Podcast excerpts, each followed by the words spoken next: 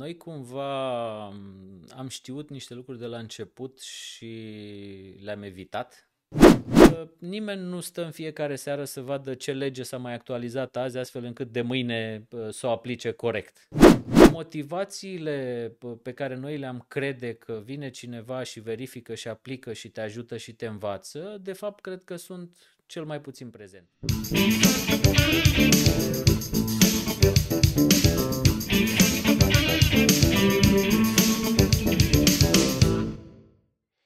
Uite, eu știu uh, că tu ești foarte implicat în uh, ce înseamnă normativul acela de securitate la incendiu pe 118. Știu că la un moment dat ai uh, lansat în spațiu public ideea de ITP al construcției și acum ți-aș mai, și o să vreau să le punctăm puțin și acum aș vrea să-ți mai lansez o, o provocare care mie mi s-a părut uh, tot de la ideea de ITP. Deci uh, am văzut acest comportament, oamenii sunt mult mai atenți când cumpără o mașină și apelează la un specialist, să zicem un mecanic sau un service, uh, dar comparat cu prețul pe care îl dau este nesemnificativ față de atunci când cumpără o casă și unde nu se interesează cu ajutorul unui specialist de ceea ce cumpără și plecând de la ideea de ITP, m-am gândit, bă, și atunci când cumperi o mașină, înainte de a o cumpăra, și e nouă, clar nu ai nevoie de bă, acea verificare de la mecanic, faci totuși un test drive, ca să vezi cum te simți în mașină, cum merge, dacă e pe placul tău, răspunde unor uh, nevoi de confort și așa mai departe. De ce să nu existe și în zona de uh, uh, tranzacții imobiliare această, acest concept de, să spunem generic, test drive, în sensul în care hai întâi să vedem cum e spațiul respectiv înainte de a lua o decizie emoțională și să trăim acolo o perioadă de timp, să zicem noi, cât va considera fiecare suficient să-și facă o idee de are acces la dotări, are acces la facilități, ă, nu are probleme de infiltrație, grasie, n-aude vecinul, nu știu ce, înainte de a lua o decizie care îi va, îi va marca până la urmă viața. Dar să, să începem întâi cu, să punem puțin, în, să trecem în revistă cele două concepte despre care ai vorbit. Odată acțiu- activitatea ta pe acel normativ și de ce este important și acel ITP al construcțiilor. Uh, da. Povestea cu pe 118 e una uh, încep să cred că normală pentru uh, cum se întâmplă lucrurile la noi.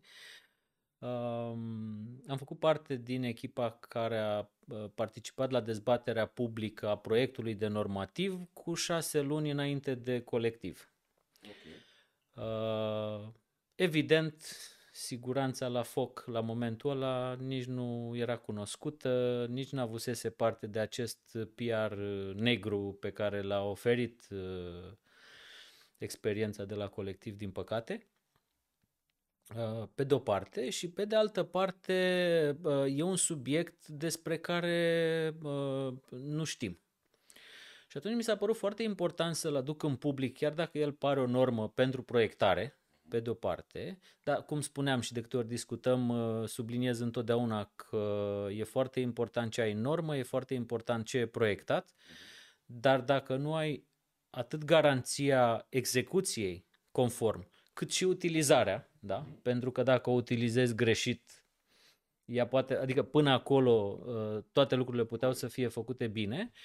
Uh, și atunci, uh, având această perioadă de atenție a publicului către zona aceasta, ne-am îndreptat mai degrabă, da? De ce? Pentru că tu până la urmă te ferești de foc și dacă știi și dacă nu știi de acest normativ. Uh, și unul dintre lucrurile pe care le-am uh, studiat a fost faptul că principala cauză uh, de incendiu urban uh, modernă da? Uh, se pare că este de cauză electrică și este mașina de spălat. Și în contextul în care discutăm tot mai mult de smart city, digitalizare, automatizare, iată că poți să-ți dai foc la casă când ești la mare. Da? Că îți pornești un... Mașina de, de da? la distanță, da. De ce? Pentru că poți să-ți faci tot felul de instalații și de senzori pe o instalație dintr-un bloc din anii 80, să zicem. care fie a fost făcută greșit, fie, da, poate să aibă și atunci sunt tot felul de etape, că aici o să vin cumva, mi-ai servit mai multe minci și acum alerg să le, să le prim pe toate. Uh, comparația cu mașina uh, e interesantă pentru că putem să arătăm niște, să explicăm niște lucruri, însă uh, mașina iese dintr-o fabrică care are un proces de producție foarte controlat. Construcția nu face chestia asta. Uh, ITP-ul pentru mașină este necesar pentru că în momentul în care ieși pe stradă, tu îți asumi un risc în fiecare zi. Dacă în paralel discutăm de riscul de cutremur care s-ar putea în principiu să fie odată în viață, da? într-un interval de 70 de ani, dacă se respectă acel uh, pas de 45 de ani, îl prinzi odată maxim de două ori. Da? Deci dacă nu vorbim de el în fiecare an sau în fiecare lună, este un subiect care nu este deloc prezent în mentalul colectiv.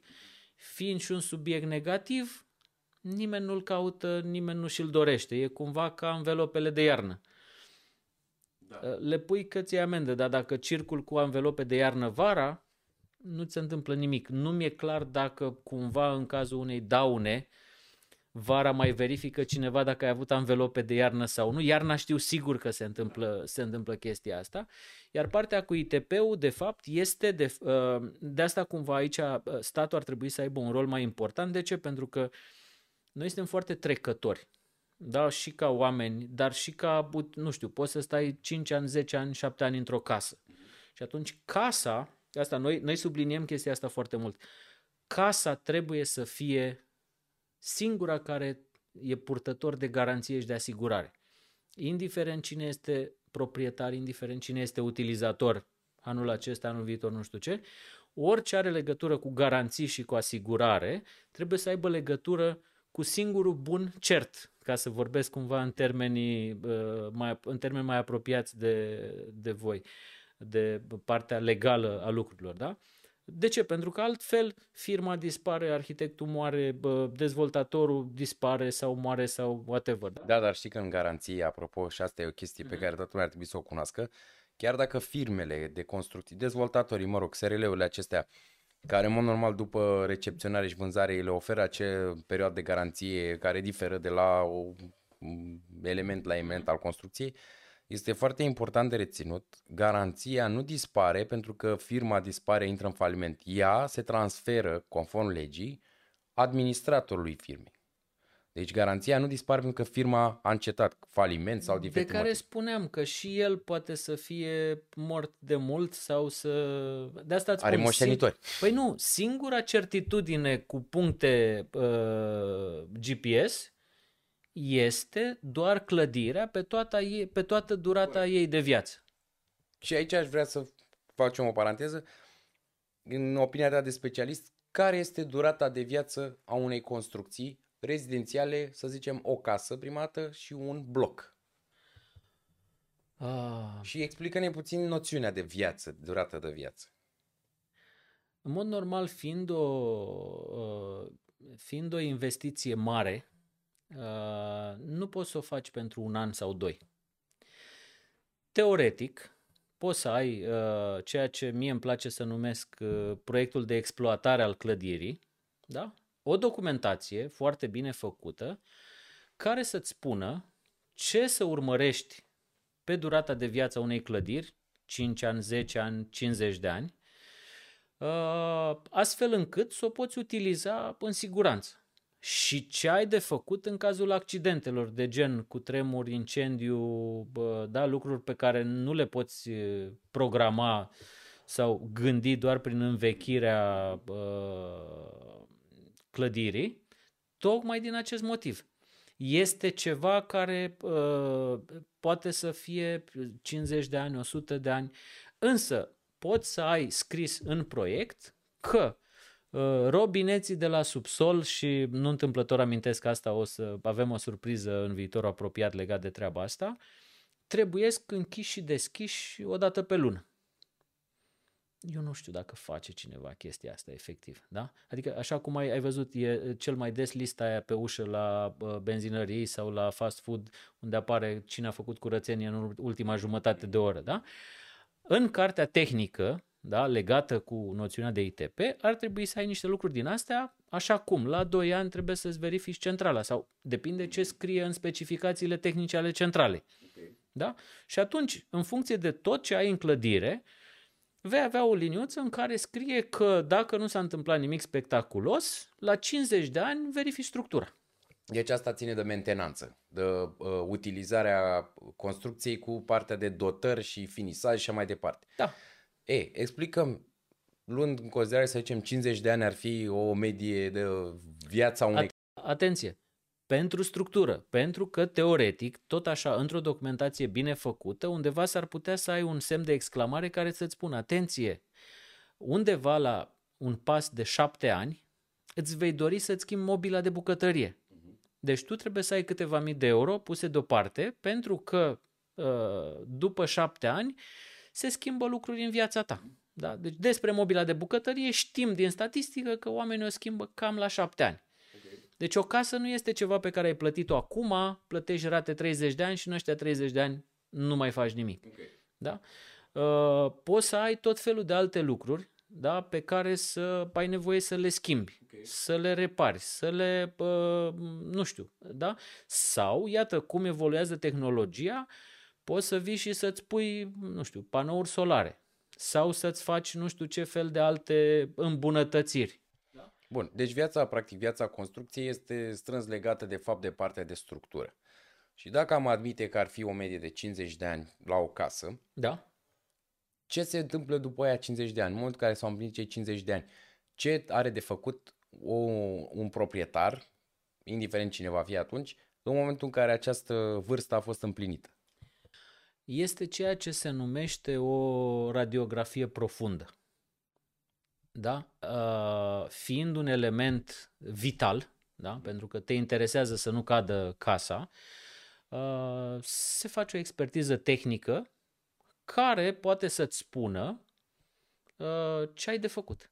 Da? Și atunci, dacă ai trecut prin două cu tremure, nu înseamnă că va rezista și la al treilea. Da? De obicei este un stres acumulat care data următoare ajută să cedeze.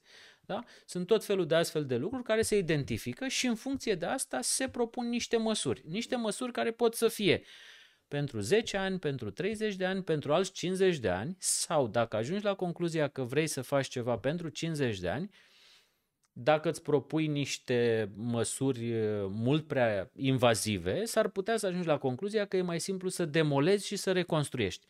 Și aici apare acest balans pe care noi deocamdată nu-l regăsim foarte mult în piață, adică noi vedem acum în piață foarte mult clădiri foarte mici care se demolează pentru că economic poți să construiești ceva foarte mare în locul lor. Da, și atunci că e mai rentabil decât să consolidezi. Da. da. Și atunci chestia asta o faci doar pentru că obții mai multe beneficii, nu pentru că era o structură care pica la cutremur. Da? Dacă vorbim de uh, situația în care consolidezi un bloc, uh, Uh, poți să iei în calcul și faptul că în momentul în care faci o consolidare, dacă e o consolidare cu, cu uh, sunt tot felul de consolidări, dar dacă faci o consolidare în care îți cămășuiești uh, și interior, nu doar așa, uh, o să vezi că nu ți se mai potrivește mobila. Da. Sau că ți se micșorează bă, gabaritele da. care, bă, nu știu, dacă aveai un gabarit de minim 1,20 și el trebuia să fie 1,20, ce să vezi, el se micșorează și aici apar o, o, o serie întreagă de decizii pe care trebuie să le, să le pui pe hârtie cu niște oameni de meserie. Acum eu te-aș întreba cum vezi lucrurile, de exemplu, raportat la poate 80% din uh, fondul construit al Bucureștiului, unde știm foarte bine Bucureștiul este un oraș vulnerabil. Da. 80% din aceste construcții sunt făcute în perioada anii 70-80. Deci cam se apropie de acea uh, limită de vârstă despre de care de vorbeam. Da. da. Cum vezi tu că ar putea exista aici o măsură, având în vedere că uh, aceste construcții sunt eminamente private și divizate, că vorbim de apartamente, deci sunt foarte mulți proprietari, deci multe decizii, mm-hmm. greu de luat. Și cum... Nu cum... sunt greu, sunt imposibil și zic sigur de ce. Așa. Da, cum, cum vezi uh, o rezolvare în următorii, să zicem, 10 ani, când deja putem discuta de o depășire a vieții, de, a vieții construcției? teoretic e foarte simplu, practic e foarte greu de făcut și anume uh, legătura dintre mediul acesta eminamente privat de care ai spus și responsabilitatea statului. Da?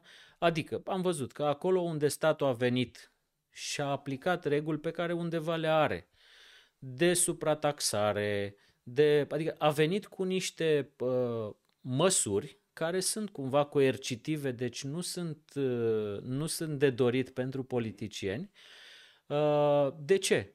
Să nu-ți cadă la cutremur, să nu ai drame, să nu ai situații, cazuri sociale. De ce? Pentru că la un moment dat toate lucrurile acestea, la sfârșitul zilei când toată lumea e falimentară sau a picat casa, totul se răsfrânge pe sistemul social al statului.